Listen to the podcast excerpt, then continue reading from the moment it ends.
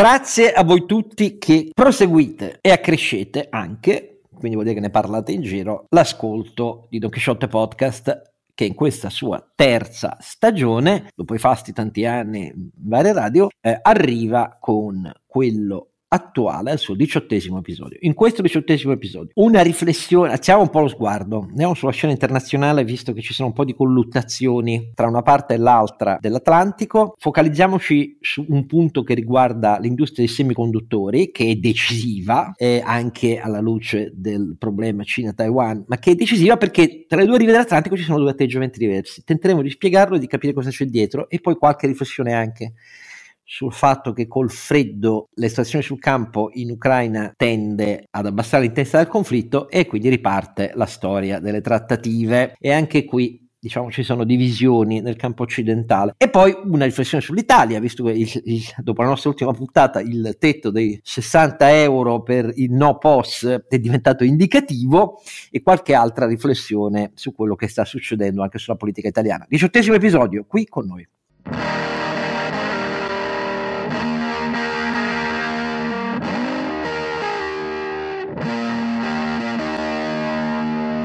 Don Chisciotte Oscar Giannino, sempre lui, che attende adesso cosa succederà al, alle inchieste per il bilancio della Juventus, ma non ne parliamo in questa puntata, poi ne parleremo però. Torinista. Delle, no, non è questione di tifo, no, perché io ho una mia tesi sul fatto che sulle fattispecie penali il processo sarà lungo, eh, perché adesso arriva il rinvio a giudizio, ci saranno due anni, però vediamo davvero, perché quello che mi ha molto incuriosito è notare che l'impatto sul, sul capitale, sull'attivo del capitale della Juventus, in realtà tra le due versioni del bilancio è così bassa bassa, è così basso, che credo in questo poi consisterà la strategia della Juventus. Questo per quello che riguarda il processo penale, perché le ipotesi di reato sono molto gravi, cioè sono praticamente tutti i reati più gravi che possono commettere gli amministratori di una società quotata, i PM li contestano, però vedremo lì. Mentre invece io penso che la Procura Federale del Calcio ci andrà con la manina leggera. Posso sbagliare, ma, ma, ma vediamo, posso sbagliare, ma credo che sarà una sanzione neanche troppo eclatante. Vediamo, però eh, non ne parliamo questa volta, ma di sicuro una puntata sui numeri del, della finanza del calcio dobbiamo farla, visto che in Parlamento oltretutto è arrivata anche la,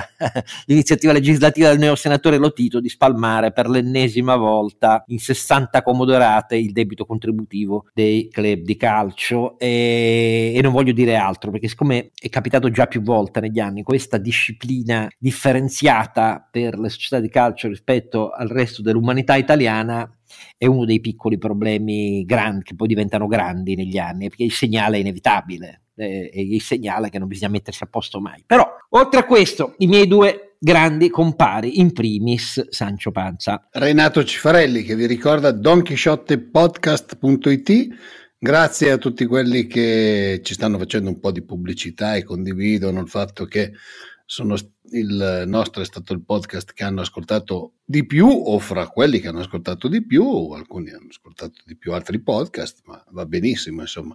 Quando siamo nei primi in classifica siamo sempre contenti anche, anche, se poi io, per esempio, del calcio, una puntata l'avevamo fatta sul, sui numeri del calcio, però, anche se poi io del calcio, per esempio, non sono notoriamente uno dei più grandi fan esistenti in Italia, mettiamola così. No, ho capito, però noi ci occupiamo della parte economico-finanziaria, insomma. No, no, certo, certo, quello... Che non è proprio Ma io non ne sono mai stato appassionato, non ne sono mai stato appassionato proprio perché, diciamo che eh, la gestione è sempre stata, mm, chiamiamola semi-trasparente, va? Mm. Va bene, però ripeto, le complicità della politica nel nostro caso sono mm, pazzesche. No, no, no, cioè, per tutti in questo caso, cioè, sono sempre state semitrasparenti con l'accettazione di tutto il sistema a partire compreso l'ok alle quotate, la riforma, la riforma Veltroni, cioè, non, qualsiasi non, cosa. Eh, cioè, ne ho parlato innumerevoli volte in radio, per chi mi segue da allora lo sa.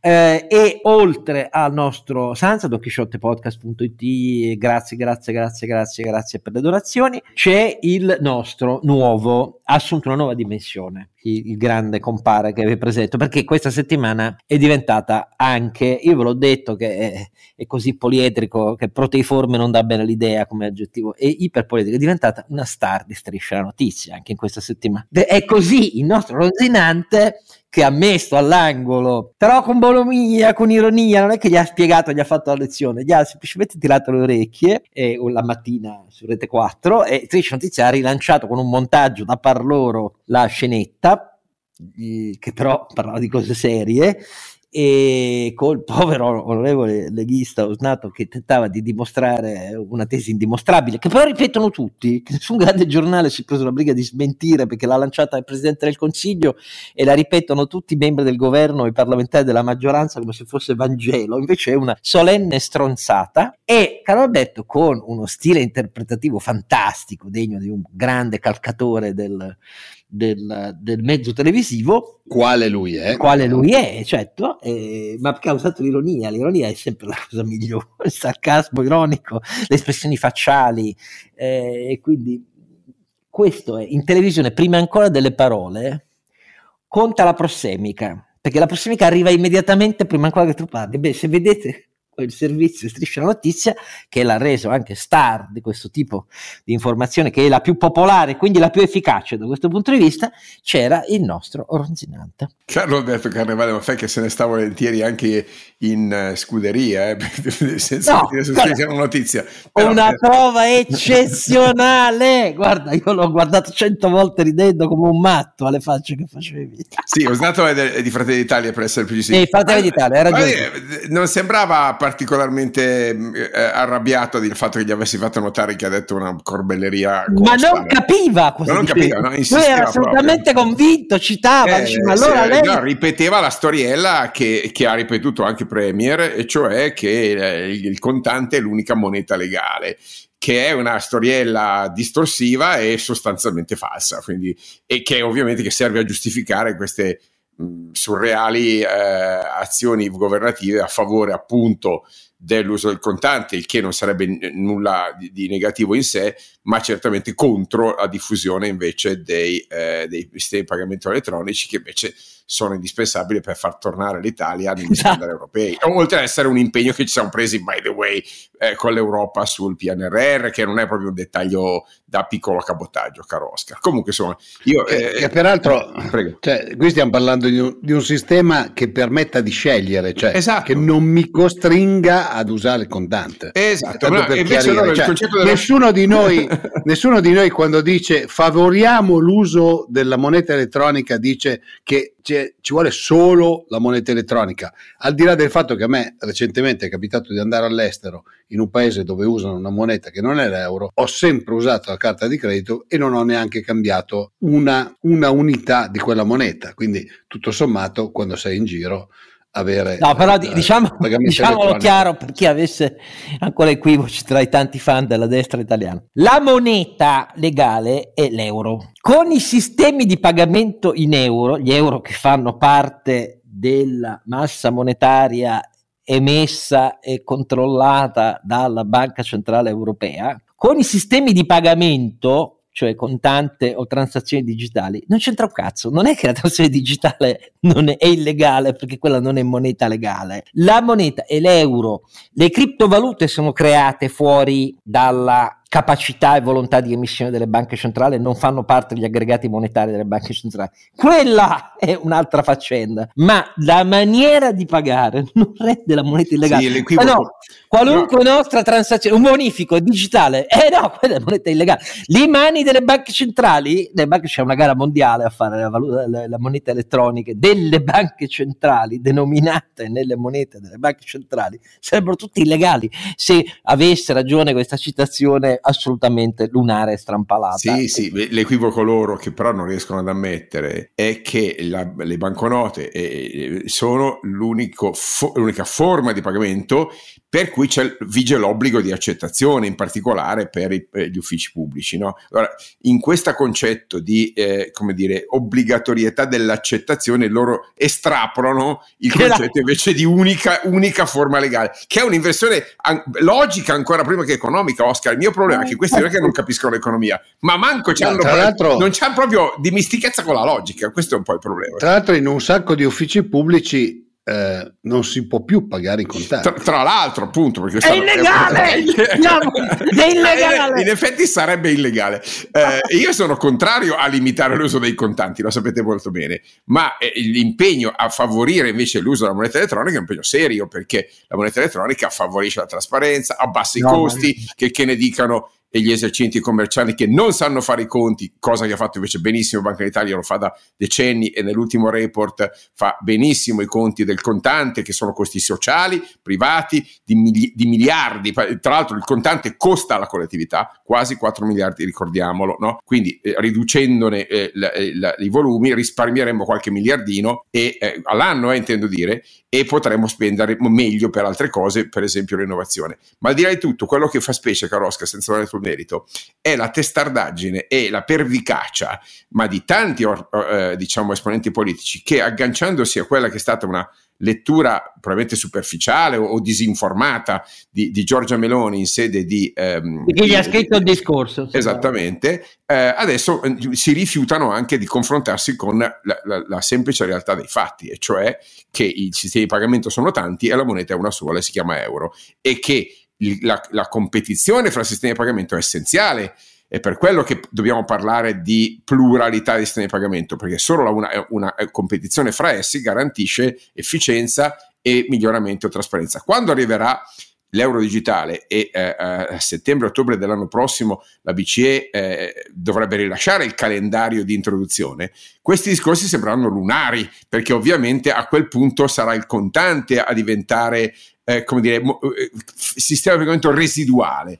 Oggi, se vogliamo dire per tradizione, quello primario e tutti, e, e tutti quelli elettronici sono venuti successivamente, ma con la nascita dell'euro digitale sarà vero il contrario, anzi sarà il contante a, No, a è illegale, bisogna, proibirlo, è, è, illegale, è illegale. No, va bene, dai, va bene. a me quello che colpisce è che la grande informazione non ha mai preso di punta spiegando, senza sbertucciarli, anche se lo meriterebbero, spiegando banalmente le cose come stanno. Quindi questa è, un è una classica dimostrazione. L'informazione fa dire alla politica quello che vuole. Perché il dovere di smentire le cose che non stanno né in cielo né in terra No, è sparito dal radar del dovere delle, dell'informazione. Non è così secondario, eh, visto che loro dicono che solo il contante è legale e i pagamenti digitali no, non è moneta legale, ma roba da pazzi. Vabbè. Allora, andiamo a questo primo capitolo dello scontro europeo in occasione del viaggio di Macron negli Stati Uniti. Vi abbiamo già parlato con gli Stati Uniti a proposito del um, Inflation Reduction Act, cioè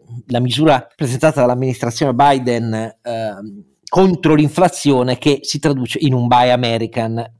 E quindi con proteste molto forti da parte dell'Europa se ne è fatto portavoce Macron che dice allora faremo così anche noi naturalmente prospettiva sbagliata non bisogna fare così anche noi bisogna evitare che gli Stati Uniti imbocchino la strada di dumping nei confronti dell'Europa. E questi, questi stanno ragionando, non dire facciamolo anche noi perché sarebbe un suicidio per così dire, ma di questo ne abbiamo in qualche misura già accennato, ma il primo dicembre, cioè pochissimi giorni sono l'ultima riunione del Consiglio europeo, il Consiglio europeo ha iniziato a mettere la testa su un problema che è altrettanto grave e potenzialmente ancora di più, a dire la verità, e che anch'esso divide in maniera molto significativa e nella disattenzione anche qui dei grandi media le due sponde dell'Atlantico. E qual è? La questione del CHIPS Act varato dal Congresso, approvato, promosso dall'amministrazione Biden e approvato dal Congresso ed in vigore da luglio scorso, rispetto a una strategia analoga che manca in Europa, anche se c'era stato un tossicchiante inizio di riflessione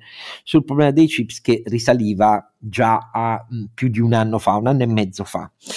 Il primo dicembre il mh, Consiglio europeo ha eh, emanato, ha trovato l'accordo, ha adottato una posizione, si chiama orientamento generale nel gergo tecnico del uh, trilogo europeo, cioè del dialogo interistituzionale tra Commissione europea, Consiglio europeo e Parlamento europeo e questo orientamento generale è in vista di un regolamento, cioè di una normativa sui, sui chip, cioè sui semiconduttori.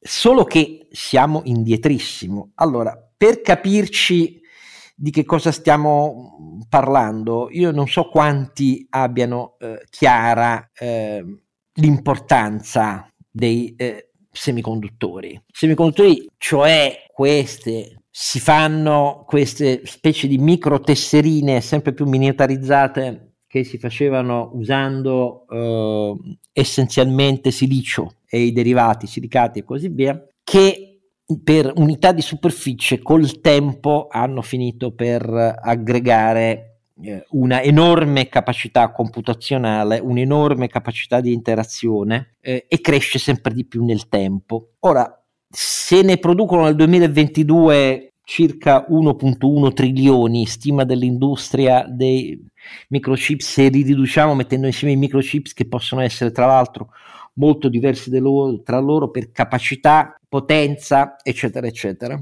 E i microchip sono fondamentali in una serie lunghissima di filiere industriali, perché sono essenziali, per esempio, in, nella gestione di ogni tipo di rete infrastrutturale oramai in ogni tipo di eh, eh, rete di segnalazione eh, di incidenti sulle reti ferroviarie, in ogni tipo di server, come ovvio, di qualunque tipo che si utilizzino Uh, per processare dati e trasmetterli sulle dorsali come uh, sulle terminazioni della nostra rete internet. Sono sempre più fondamentali, cioè ce ne sono più di mille e potenzialmente diventeranno più di 3000 per ogni automobile quindi per automotive sono assolutamente essenziali, sono essenziali nelle telecomunicazioni, sono essenziali nei nuovi... Non a caso quando si è fermata l'industria dei chip non si consegnavano le automobili, sì, appunto, ma... e neanche i trattori. E no, sono essenziali ne, nelle TLC, sono essenziali nell'industria della difesa, sono essenziali, sono essenziali in una serie di filiere che sono fondamentali, sempre di più. Inutile dire che poi nel passaggio tra industria 4.0 e industria 5.0, quindi con l'intelligenza artificiale, non solo con internet delle cose che dialogano le macchine e consentono di avere magazzino zero e la customizzazione del prodotto, ma con l'intervento sempre su maggior scala, lo ripetiamo sempre, del quantum computing e, e del, dell'intelligenza artificiale ehm, in ogni filiera di produzione, questo significa una dipendenza sempre più stratosferica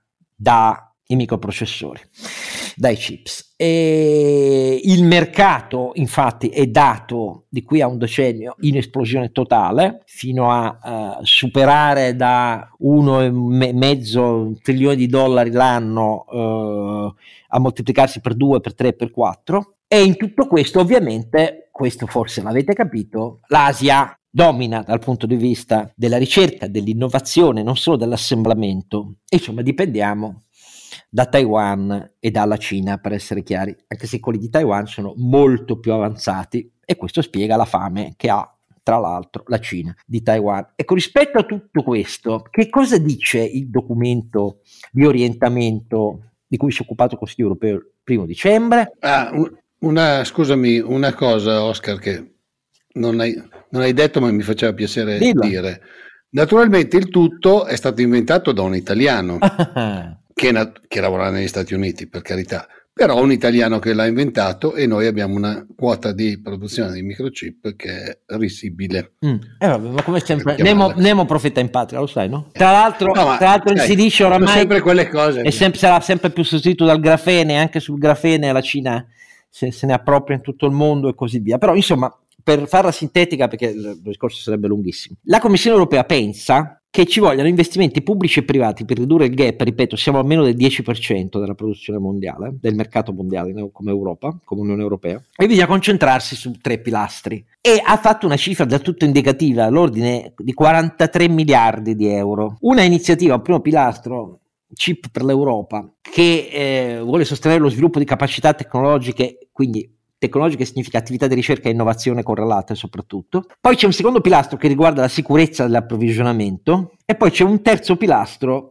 che è quello del monitoraggio della catena di approvvigionamento dei semiconduttori e questo è fondamentale perché significa dover coordinare le eventuali azioni da fare in vista di situazioni di crisi internazionale, sì, dell'attacco della Cina a Taiwan. E naturalmente questo terzo pilastro significa il dialogo con gli Stati Uniti, la cooperazione con gli Stati Uniti. In realtà questi 43 miliardi sono una formulazione del tutto teorica perché intanto la Commissione europea timidamente ha proposto di attribuire 3.3 miliardi di euro al primo pilastro, cioè quello che riguarda ricerca e innovazione per i semiconduttori, c'è quella dell'iniziativa CIP per l'Europa, e però gran parte di questi 3,3 miliardi, cioè insomma metà, dovrebbero venire dal riorientamento di risorse che fanno parte già di Horizon, Horizon è lo strumento coordinato della ricerca europea per capire, cioè quello per cui ci sono i grants per le borse di studio ehm, sui progetti più avanzati che ci si può portare, chi vince il grants può portarselo poi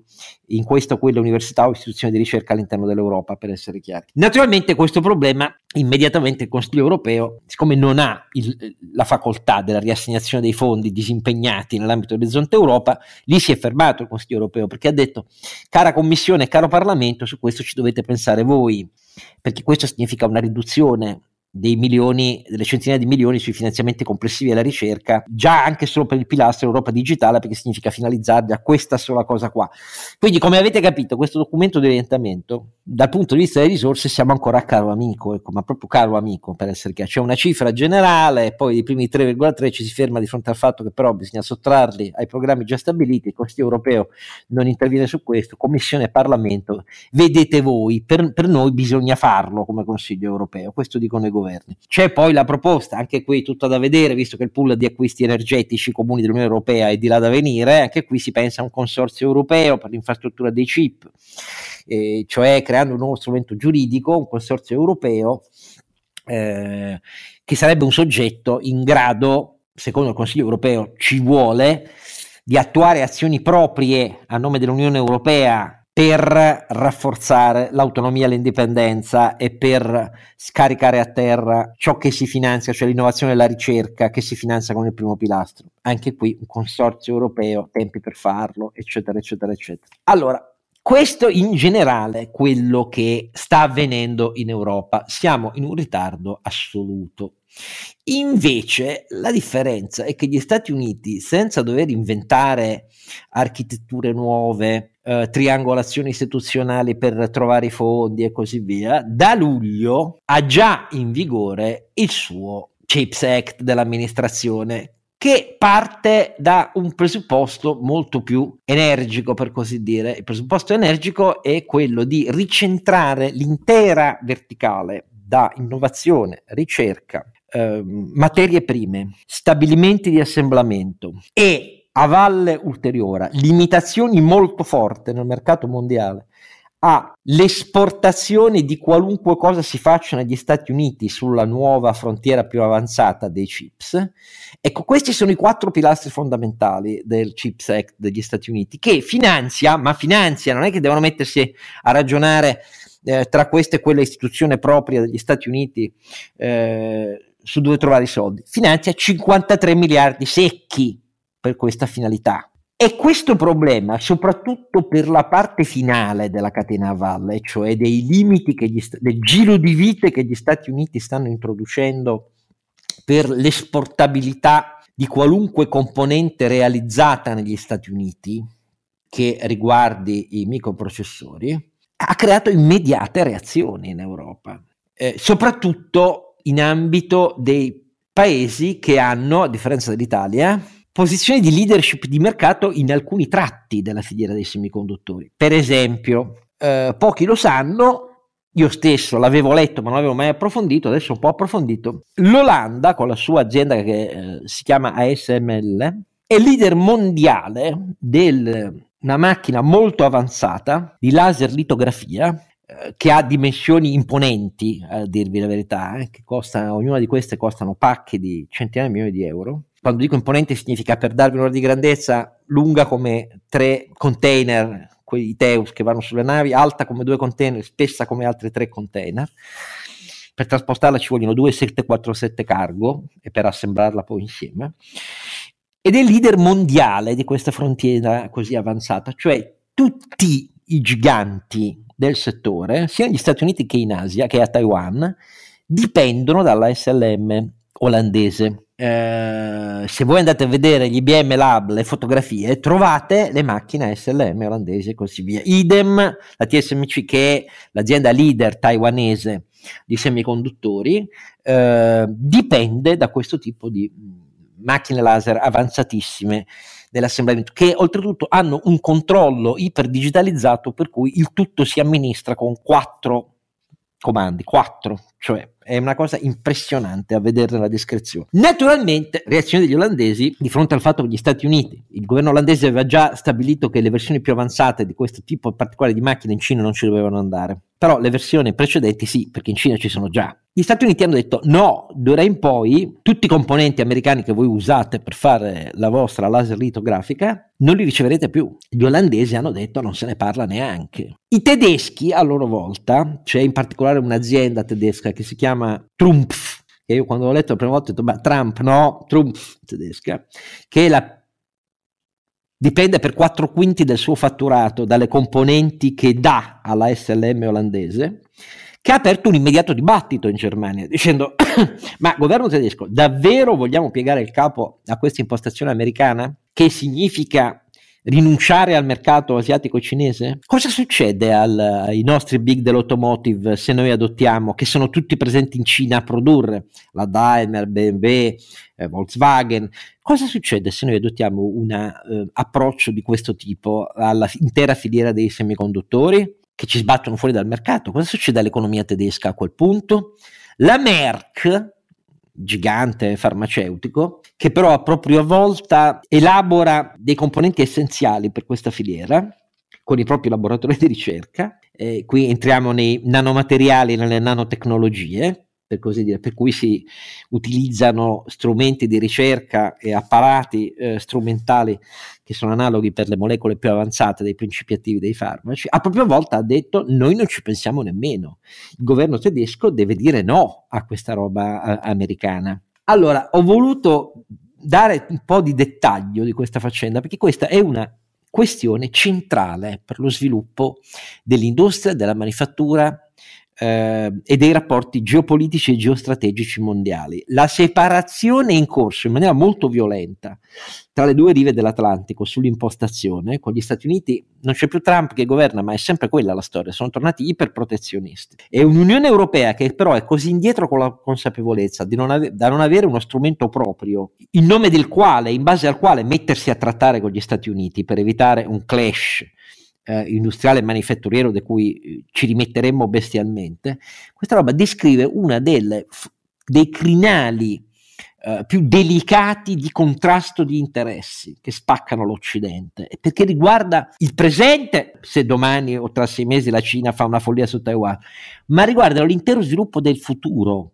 Questo è il problema di fondo. La mia impressione è che la politica europea su questo gli manchi ancora l'ABC, per così dire, rispetto agli americani che hanno avuto tanti anni per riflettere rispetto al morso datogli dalla fabbrica del mondo, cioè dalla Cina. Però io qui vi fermo perché ho voluto darvi solo un quadro di prospettiva generale. Mi interessa molto come la pensa Carlo Alberto. Sono tre punti che vanno commentati su questo, caro Oscar. Tre S, devo dire, eh, soldi, sicurezza e software. Soldi perché quello che abbiamo detto è ancora solo una piccola fetta, fai conto che i coreani, quelli del sud, c'è un colosso che è Samsung che ci mette 200 miliardi solo, solo di soldi privati, più altri 200 del, del governo. Tanto per far capire il livello, noi, noi, sembra che facciamo un exploit con 45 miliardi. Noi europei, che non ci sono, by the way, noi avevamo il 44% della quota di mercato mondiale dei semiconduttori nel 1990, siamo scesi al 9%, abbiamo perso l'80% di quota di mercato, oggi il 75% della produzione mondiale è in Cina a Taiwan o Corea, perché sono loro tre, no? Devo dire che Taiwan fa molta più fabbricazione di eh, semiconduttori avanzati, c'è il 92% della quota di mercato dei semiconduttori sotto i 10 nanometri.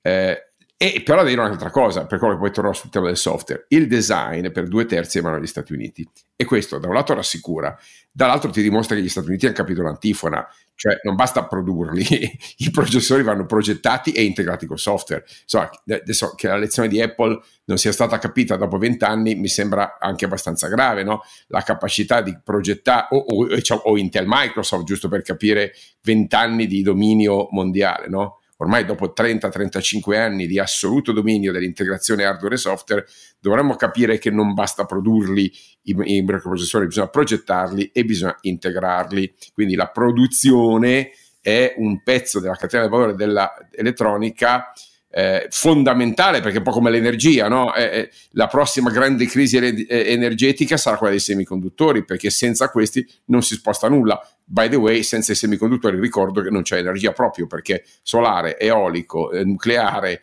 eh, idrogeno dipendono mani e, pre- mani e, piedi dai microprocessori, quindi a parte, a parte eh, e ormai sempre più anche i processi di raffinazione. Ma tornando al primo punto, quindi soldi, ehm, le, Taiwan e Corea del Sud ci mettono un ordine di grandezza di più dei soldi che ci mettono gli europei, un ordine di grandezza in più. Ehm, L'Europa, al di là del metterci soldi, eh, non ci ha ancora messo un modello organizzativo, hai fatto bene a dire, il Consorzio Europeo per l'infrastruttura dei chip è necessario perché senza un io avrei preferito un'agenzia no? eh, non un consorzio con i poteri da eh, tipo NASA ecco tipo quello per, per, per l'industria aerospaziale noi sullo spazio abbiamo non dico colmato ma certamente avvicinato il gap che avevamo con gli Stati Uniti ci abbiamo messo 30 anni ma ce l'abbiamo fatta eh, sui, sui chips abbiamo dormita una dormita da ronfo colossale Secondo punto riguarda sicurezza. Evidentemente la partita non è solo industriale, ma è geopolitica. E gli, gli americani anche qui hanno mangiato la foglia e stanno usando eh, il, il, dire, il, protezionismo come scusa perfetta per la sicurezza o la sicurezza come scusa perfetta per il protezionismo. Vedi un po' tu, no? Ma alla fine eh, la loro potenza militare diventa anche occasione per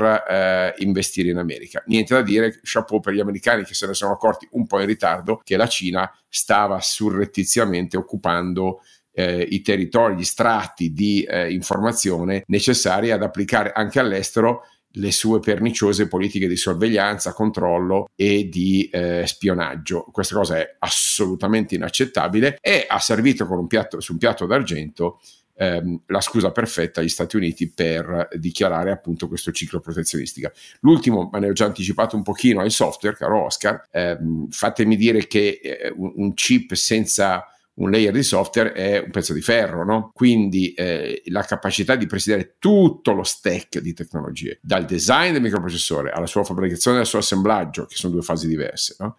fino alla sua integrazione software dentro un disegno di applicativo, hai detto bene giustamente tu, chips valgono mezzo trilione di dollari, oggi ne varranno il triplo, il quadruplo fra qualche anno e vanno dappertutto, comunicazione, computer, consumer electronics, automotive, industria, applicazioni governative, sono, sono l'ingrediente fondamentale, sono dire, l'idrogeno e l'ossigeno del, dell'economia e dell'industria dei prossimi anni. Ecco, eh, noi in Europa non abbiamo neanche cominciato a mettere in piedi un'infrastruttura software in grado di... Eh, vestire e eh, reinterpretare. Quindi, al di là dell'urgenza sul basso strato della catena, quindi siamo, chiamo progettazione e produzione di chips, c'è da rimettere in piedi un'industria di software eh, europea che anche qua avrebbe bisogno non soltanto di singole iniziative, di data governance, cioè non solo di logiche protezionistiche, ma vere e proprie logiche industriali. Ricordo che in Europa non abbiamo mai avuto, non solo non abbiamo più, un vero, eh,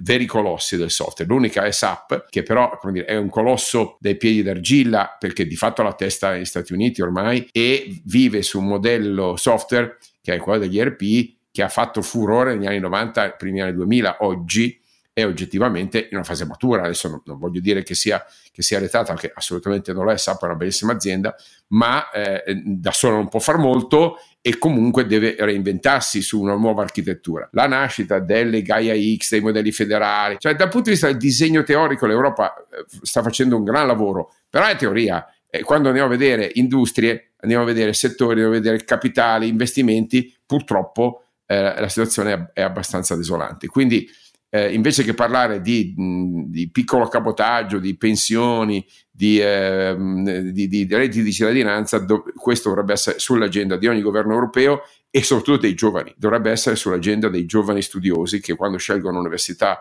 e il loro futuro non possono confrontarsi con questa sfida. Renato. Beh, sai, stiamo parlando di qualcosa che è fondamentale per, mi viene da dire l'industria, ma ti direi, ti direi per tutto il nostro futuro, perché eh, come diceva giustamente Carlo Alberto, oggi attraverso i microprocessori passa qualunque cosa, dalla produzione di energia alla produzione delle macchine, a qualsiasi cosa. Eh, cioè, i centri di controllo numeri, cioè, macchine a controllo numerico, tutte le ma- macchine, 90% delle macchine industria 4.0, tutti il mio settore, tutte le macchine a batterie ed elettriche sono tutte macchine che hanno bisogno di microchip. Uh, mi sembra che in questo momento ci sia una forte componente di lotta eh, tra una Germania che ha fatto un'alleanza strategica con la Cina ormai da molti anni, sia nel settore automotive ma in mille altri settori. Eh, io ho sempre avuto l'impressione che in, in, Germania ci siano delle regole sul made in che sono diciamo un po' diverse da quelle che fanno applicare a me, mettiamola così. E quindi ci siano un sacco di prodotti che si dicono made in Germany, ma poi in effetti sono made in qualche altra parte del mondo e molto spesso in Cina. Eh, la Germania ha fatto un'alleanza strategica, è evidente che eh, se una buona fetta, e non dimentichiamoci che i governi della Germania da sempre appoggiano moltissimo la loro industria eh, perché devono sempre supportare la loro industria. Non a caso vanno. Il messaggio è stato di, del loro eh, presidente che è andato in Cina con 12 imprenditori, non è andato da solo. Nell'ultima visita che ha fatto Scholz eh, in, eh, in Cina. Eh, quindi mi sembra che ci sia anche un conflitto di interessi interno all'Europa, perché la Germania ha questo legame strettissimo con la Cina e in questo momento non vuole rinunciarci, mentre gli altri paesi naturalmente hanno degli interessi completamente diversi. Beh, il, il, sta diventando sempre più rilevante questo, questa tendenza tedesca a pensare che col mercato asiatico cinese loro se la vedono da soli, fuori dalla prospettiva europea. Ecco, questo è uno dei radicali. Beh, ma loro sono partiti anche per primi e eh, tanti anni fa, non dimentichiamo. Ho capito, però, hanno, però c'è, c'è, fatto... c'è, l'illusione che avendo loro uh, gli stabilimenti lì, la, la, la, Cina si freni dal fare cose che poi. Ecco, questa per me è un'illusione pericolosa, però. Però capisco che ci hanno costruito il successo il loro modello che però adesso tossicchia per dei colpi, più del nostro che è più elastico. È più elastico al valere della domanda e al valere degli input di produzione. Questo è il punto. Sì, noi abbiamo la, un, un, un, sistema di imprese piccolo, troppo piccolo, della media eh, dimensionale, però eh, siamo più elastici. E sono anche più reattive le piccole aziende eh, rispetto ai grossi. E soprattutto siamo, abbiamo come primo partner gli Stati Uniti, loro hanno come primo partner quelli, quelli là e, e, e, quindi questi sono crinali di frattura veri, ecco, non c'è solo quello su il Buy American eh, delle cosiddette norme anti-inflazioni varate, varate dal congresso. Allora, però, fermiamoci su questi scenari geo- geopolitici. Intanto ci fermiamo un secondo e poi guardiamo cosa sta succedendo in Ucraina. Perché, cari compari, eh, l'inverno rallenta le operazioni, non siamo ancora al gelo che ha compattato il terreno, siamo ancora al fango, il gelo arriverà presto, ma insomma eh, rallenta le operazioni militari sul terreno e naturalmente questo fa riemergere le diverse sensibilità che ci sono in campo occidentale rispetto a tregua, mm, pace, trattiamo e così via. Rapido giro di tavolo. Chi comincia, caro Alberto? No, direi che passo a, a... A me. Renato, sì, a te. A Renato, a Renato. Vabbè, no, io, dico, ah, io dico... Passi, passi, a me, ma la, la, mia impressione è che in questo momento eh, i russi abbiano una, però io non sono un esperto, abbiano una strategia abbastanza chiara che è quella di metterli al freddo e al gelo e cercare di colpire soprattutto la popolazione civile in modo che poi spinga eh, il proprio presidente verso una tregua. E mi sembra eh, che comunque la forzatura che pensavano di poter fare verso l'Occidente non venga, non venga neanche in questo momento, nonostante i loro portatori d'acqua, chiamiamoli così. Certo, la situazione è molto difficile, è molto in evoluzione e sta scoperchiando anche, mi pare, però lì sei più esperto tu, un po' di debolezze occidentali, nel senso che eh, tutti parliamo sempre di difesa, eccetera, eccetera, ma quando poi arrivano le guerre vere, mi sembra che nessuno sia preparato sia come scorte che come organizzazione alle guerre vere. Questa però è una mia impressione, non so se tu che sei più esperto, se, o perlomeno segui di più, con più passione queste cose, sei del parere. Io dico questo, l'Europa eh, stanno riemergendo le tre posizioni, negli ultimi mesi si era attenuato, nel senso le tre posizioni che si erano manifestate nei primissimi mesi dell'invasione, febbraio, eh, dell'Ucraina da parte della Russia, le tre posizioni sono dipendono dalle storie diverse dei diversi pezzi d'Europa, cioè la posizione ovviamente dei paesi baltici, Polonia, eh, quelli che eh, sotto il comunismo ci hanno sofferto, che sono, non hanno mai avuto esitazioni fin dal primo momento a dire massimo del sostegno militare e politico all'Ucraina, eh, la Russia deve essere messa in condizione di capire che non passa, perché se passa in Polonia, cioè passa significa comunque si accetta l'occupazione di territorio ucraino, e, e, lo, e, lo, si considera una delle condizioni della pace della tregua accettarlo, la prossima volta sarà la nostra. E questo è quello che pensano gli estoni, i lituani, eh, i lettoni, i polacchi e non solo loro, a dire la verità, ma altri paesi anche dell'est europeo. La seconda posizione, fin dall'inizio, è quella della Francia. La Francia diffida molto della politica degli Stati Uniti di rifilare uno schiaffone a Putin come se fosse una specie del terzo atto della guerra fredda che ricomincia e Macron fin dall'inizio ha tentato di avvalorare la posizione per cui noi dobbiamo, certo, alla fine è riuscito a dire anche dobbiamo accettare le condizioni poste dall'Ucraina, però ci ha sempre aggiunto e in queste settimane è tornato ad aggiungere che dobbiamo partire da un presupposto realistico, cioè dare delle garanzie di sicurezza a Putin perché Putin possa accettare di sedersi al tavolo. Garanzia di sicurezza significa niente nato eh, per l'Ucraina né ora né mai, sarebbe meglio addirittura un'Ucraina demilitarizzata, eccetera, eccetera, eccetera. E questa seconda posizione fa letteralmente a pugni, come è ovvio, con quello che vuole il governo Zelensky, a maggior ragione dopo aver riconquistato il 52% delle terre occupate dopo febbraio dai russi, ed è anche diverso da alcune sensibilità all'interno dell'amministrazione americana, che a propria volta, a dirvi la verità, è divisa. Eh? È divisa perché i toni che usa il uh, Falco Blink non sono i toni di altri pezzi dell'amministrazione compresi alcuni altissimi gradi militari, a dire la verità.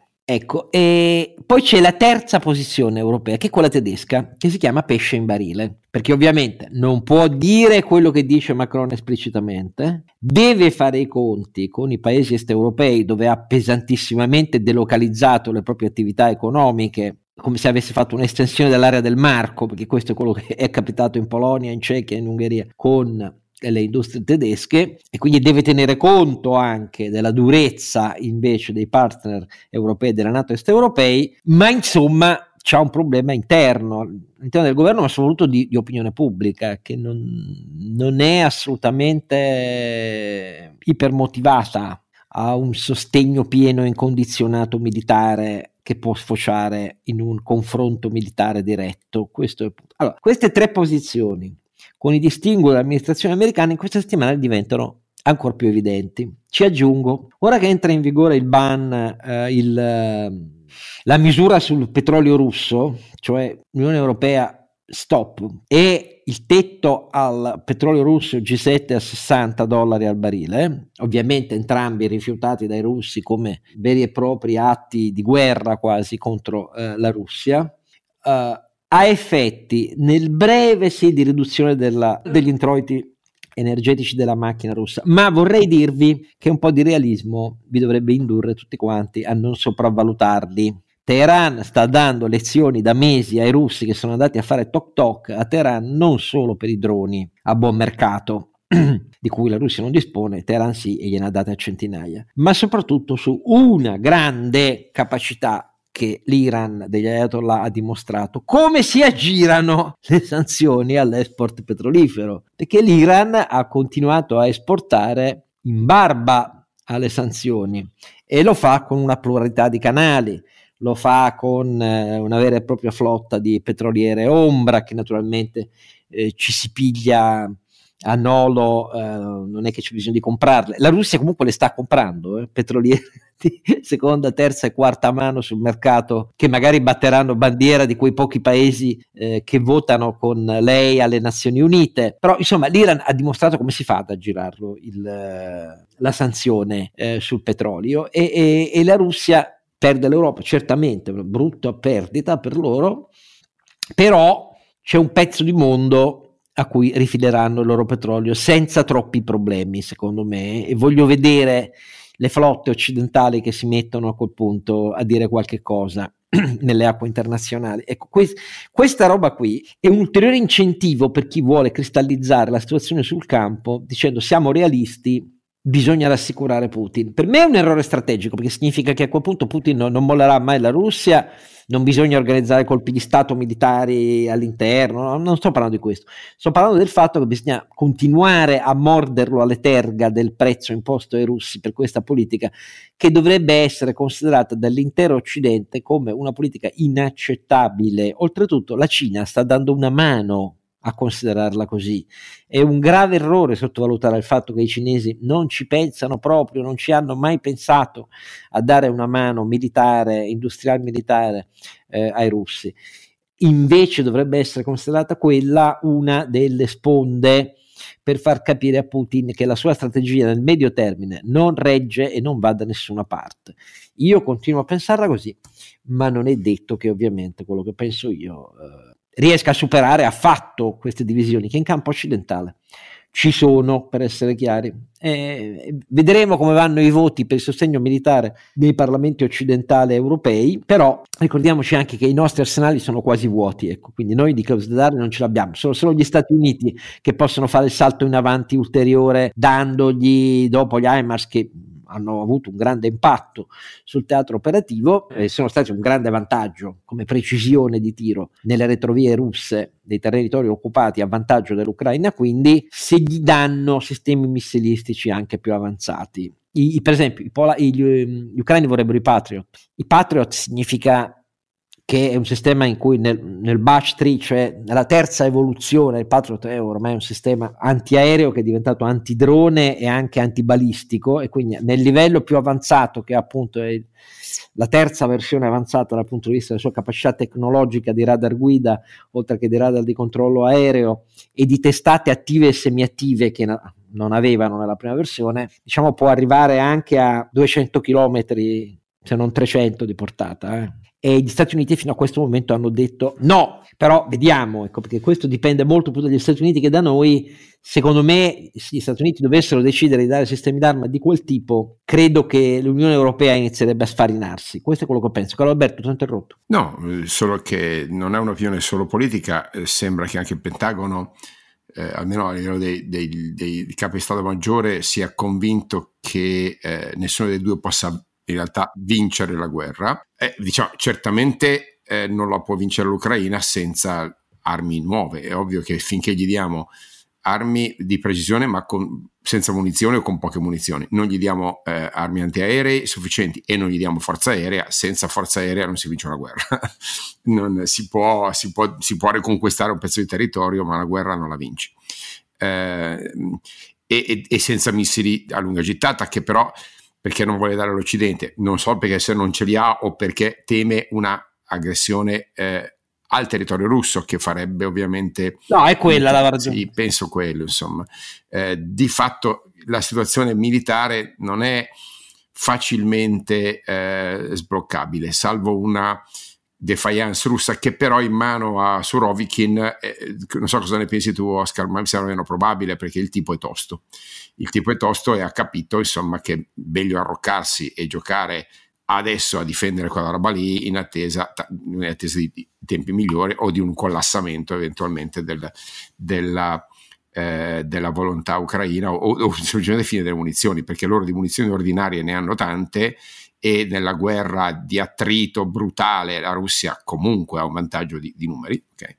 Eh, per cui insomma il quadro militare che sta emergendo è che salvo cambiamento della strategia di fornitura di tecnologie eh, ai, ai, agli ucraini, la guerra asimmetrica che sta combattendo Sorovikin, che fondamentalmente è adesso uso i missili e uso le, le, le forze aeree, eh, e vado a, sostanzialmente a a devastare l'infrastruttura civile. L'infrastruttura civile, certo. Esatto, quindi non è una guerra, è un'aggressione criminale, eh, ma diciamo evidentemente non, non, hanno nessun problema questi signori a, a violare ogni, ogni, ogni, principio di legalità, ammesso che esista nella guerra, ma esiste, questa è la verità, la guerra è, è per quanto assurdo possa essere, ehm, è, è, un pezzo del diritto internazionale okay? ed è soggetta anch'essa al diritto, tant'è vero che la cosa di cui non si parla e che sarebbe secondo me minimo da mettere sul tavolo è che non esiste nessuna opera di conciliazione che non preveda un tribunale per eh, i crimini di guerra e ovviamente eh, idealmente un criminale alla Norimberga, quindi con, con uh, le, le, dire, giu, le, giuste prospettive e le giuste condanne.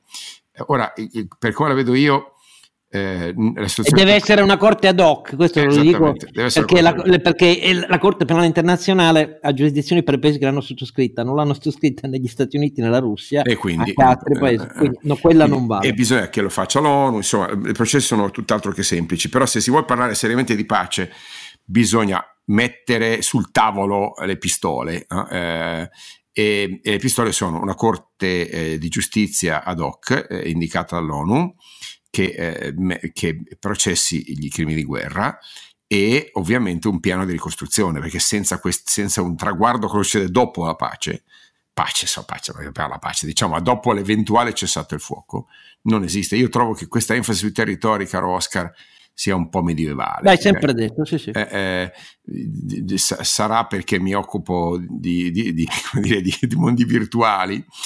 Eh, caro Oscar, ho in mente di chiederti una, un uh, segmento del nostro podcast che chiamerei Geopolitica del metaverso per un po' come dire, prendere in giro questa, questa, questa regressione che stiamo avendo a, valle della guerra dell'Ucraina eh, sull'occupazione del territorio. Grandi terra. miti dello Stato nazionale mm. si fondano su terra e sangue. Terra e sangue, sì. Eh, quindi, esatto, tu sai come la penso per quello che tu dici, no, io non capisco niente di politica.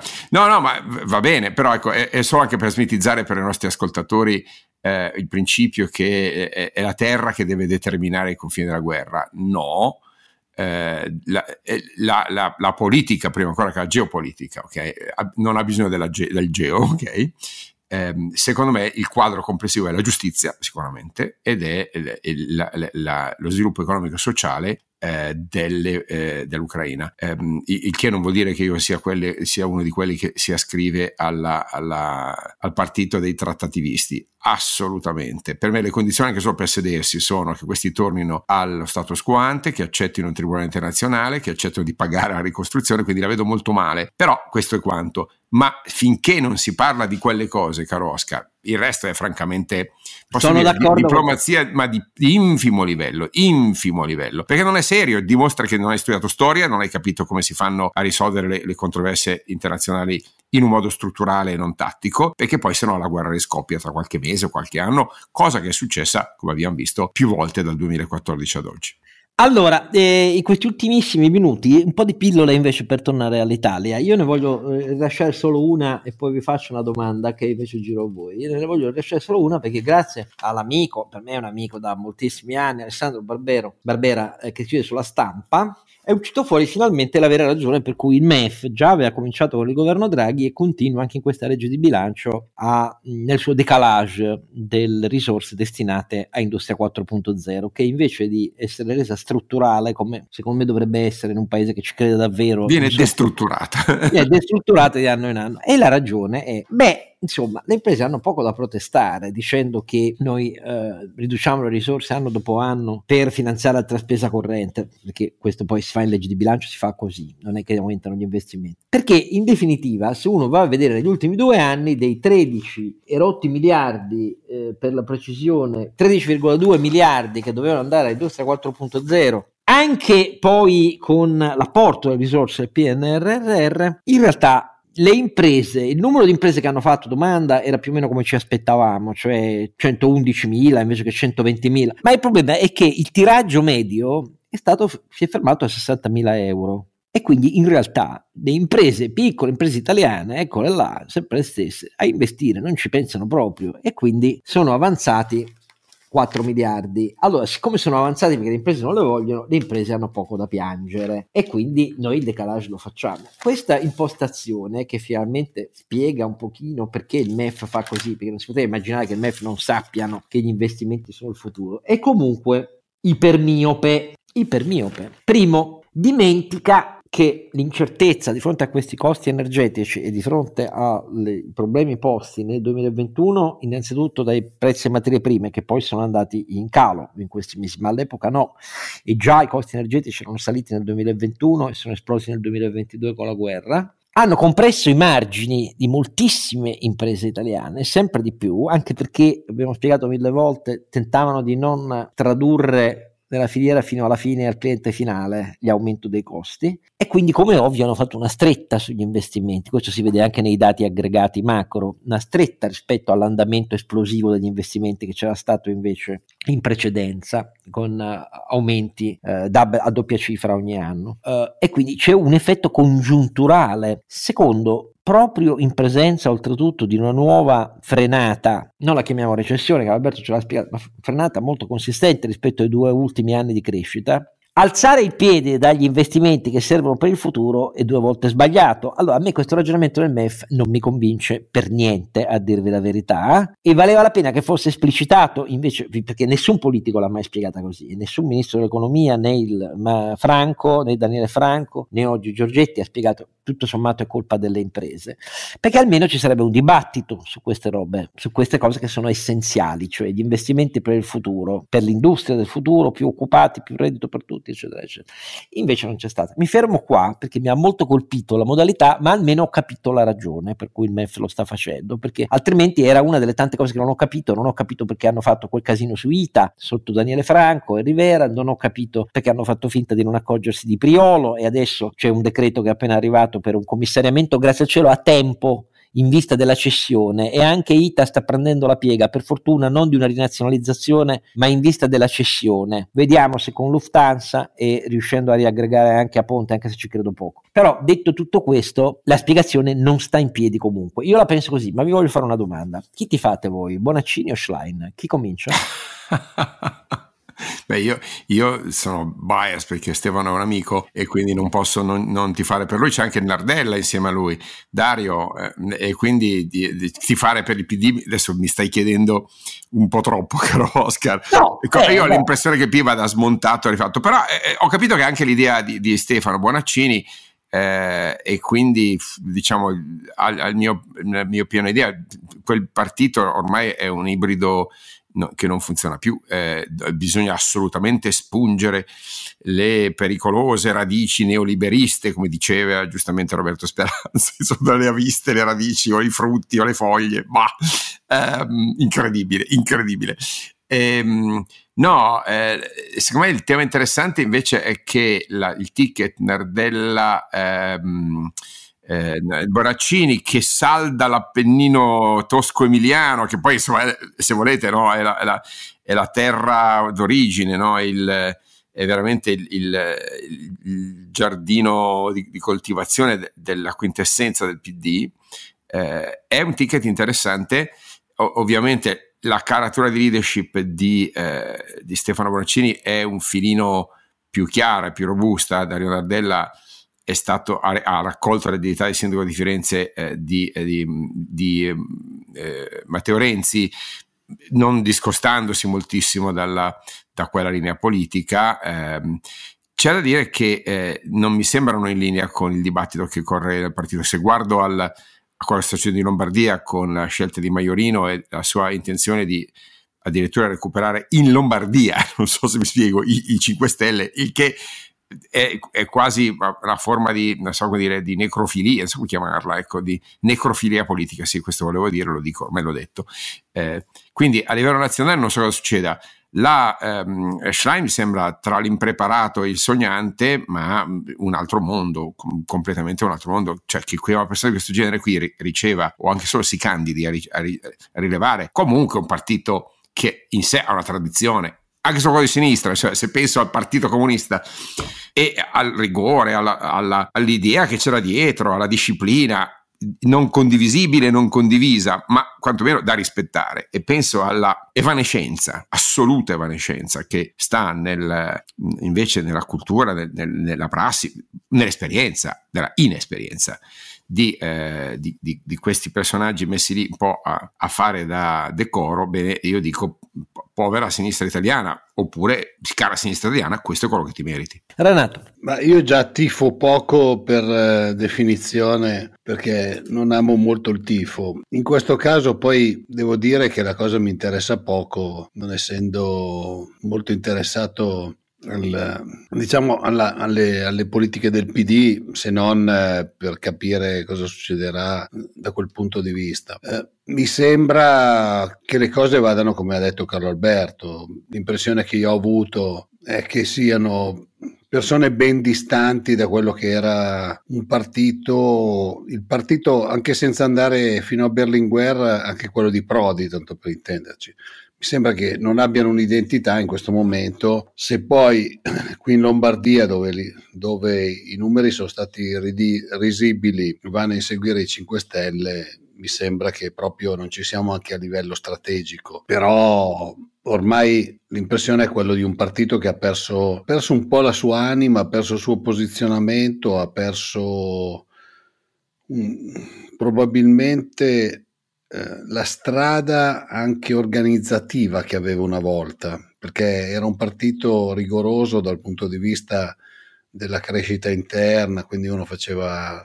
Era, era l'unico partito teoricamente rimasto, eh, diciamo, pre-Tangentopoli, chiamiamolo così, da primo 92, quindi con ancora le scuole politiche, il fatto che uno prima faceva l'assessore, poi faceva il sindaco, poi mano a mano cresceva, mi sembra che abbia perso completamente in questo momento anche un, un posizionamento credibile all'interno del, dell'offerta politica in Italia, rosicchiato com'è eh, a sinistra da Conte, a destra non mi sembra che sia la loro intenzione andare, eh, peraltro più da Conte che poi dalla sinistra a sinistra, di cui ci sono anche un po' di esponenti all'interno del PD, non lo so, cioè, Secondo me uno o l'altro non cambia niente, perché quello è proprio un partito da riformare ripartendo dalla base, un po' come secondo me sta succedendo alla Lega dove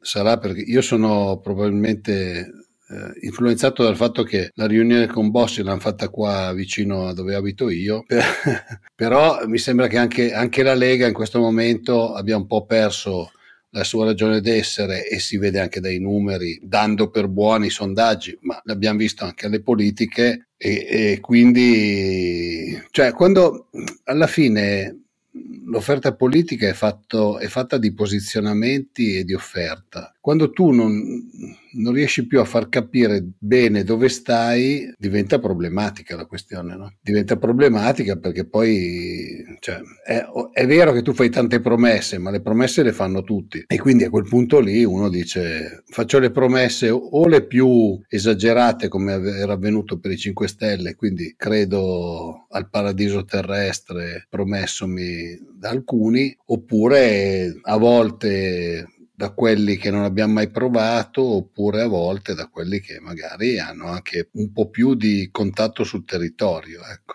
Allora, io invece penso, eh, tre pillolette brevissime. Penso che Lucia Annunziata è stata l'unica a dirlo, ma eh, anch'io penso questo. No, Renato, non è tanto vero secondo me che non cambi niente, dove cambia e come. La, la, perché secondo me... No, no, io dico che non cambia niente, cioè nel senso che comunque è un partito che va rifondato. Sì, comunque. però voglio dire, la, l'ipotesi diciamo così, degli amministratori Emiliano Toscani ha un'ipotesi che ha una sua solidità storica, di esperienza manifestata e così via. Schlein è un'altra cosa, è, è, è l'arma di istruzione di mondo, come per tornare a un classico della cinematografia della guerra fredda, come eh, il fenomenale film di Stanley Kubrick. No?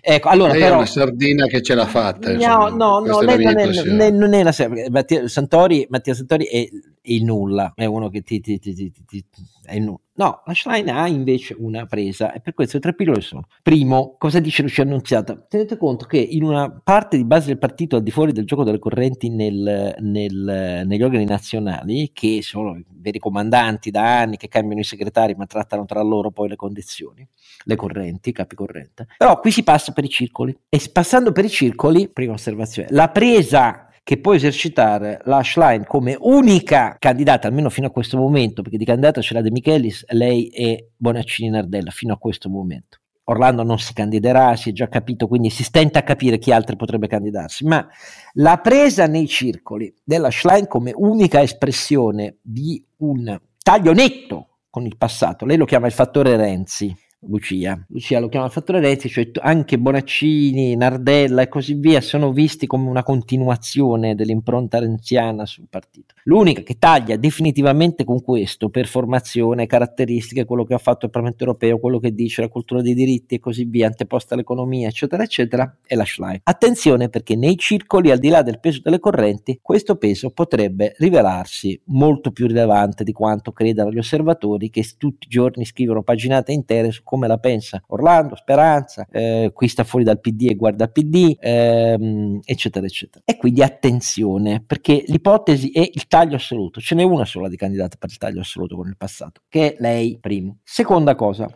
la Schlein non ha niente in testa, questo lo dicono molti. Ah, la Schlein ha un messaggio. Il PD deve diventare quello che erano i verdi tedeschi prima che negli anni, governando nei Länder, cambiassero testa e cultura di governo, che i Verdi sono diventati un, un, partito di governo sulle loro tematiche, sui diritti, l'energia, l'ambiente. Sì, all'inizio erano a un livello pre toni di responsabilità di governo, erano duri, duri tosti, alternativi. Questo è ciò che veicola la Schlein e anche la sua esperienza in Europa. La lingua che parla è questa. Ovviamente a me interessano i verdi di oggi, ma non mi dimentico però da dove sono nati, come parlavano, che lingua parlavano, che proposte facevano e così via. Lei propone per il PD un tracciato europeo che è quello dei verdi pregoverno in Germania. Terza osservazione. In ogni caso, perché poi alla fine ci sarà la scelta tra i due candidati, quelli che prendono più voti nei circoli, in ogni caso possono dire quello che vogliono, le correnti, i circoli, eccetera, eccetera, ma il segretario non tocca palla nei sistemi costruiti in questi anni nella disattenzione generale, no, nel timore e nella pavidità del PD nazionale, costruiti a sud da Emiliano da una parte e da De Luca dall'altra. Interessante questione perché Beh, Emiliano e De Luca sono... anche, dai, scusa. Sì. E Bettini sì, ci ha provato, poi ha perso, ha cavallato, eccetera. Però Emiliano e De Luca hanno un sistema di potere solidissimo e sono i due esponenti che hanno parlato peggio del PD più di quanto abbia fatto la, la destra italiana nei confronti del PD, dei loro segretari, per i toni che usano, per come se ne fottono e fanno tutt'altre cose, eccetera, eccetera. Questi tre aspetti, secondo me, sono tre aspetti che rendono la questione molto interessante, anche perché, scusate, eh, io mi auguro una crescita del terzo polo, che si sono in tra calendari, quello che volete voi, ma insomma, però per il momento tutta la sinistra sta giocando una partita che ci regala questa destra per non si sa quanti anni, qualunque stronzata faccia questa destra qua. Ecco, questa è una cosa che mi preoccupa un po'. Però fermiamoci qua per il momento perché siamo andati fin troppo oltre, con una risata sul tetto del post 60 euro che diventa indicativa. scusate se ridiamo, e noi però abbiamo una carta in più. Perché d'ora in poi, striscia la notizia, cari ascoltatori, ogni settimana vi trovate un montaggio con il nostro ronzinante e noi di questo siamo stra felici. Grazie a caro Alberto, a Renato e a voi tutti, appuntamento al diciannovesimo episodio. Don Chisciotte è un podcast autoprodotto da Oscar Giannino, Carlo Alberto Carnevale Maffè e Renato Cifarelli, in collaborazione con mdeaudio.com. Post produzione di Daniele Adamo. Per la pubblicità scrivete a info at donchisciottepodcast.it. Sigla e musica originale incisa dalla famiglia Bonfiglio. L'autore è Michele Novaro. Copertina di Simone Angelo Ferri e non ci sono autori perché andiamo rigorosamente a braccio, mentre le uscite sono regolari nella loro irregolarità.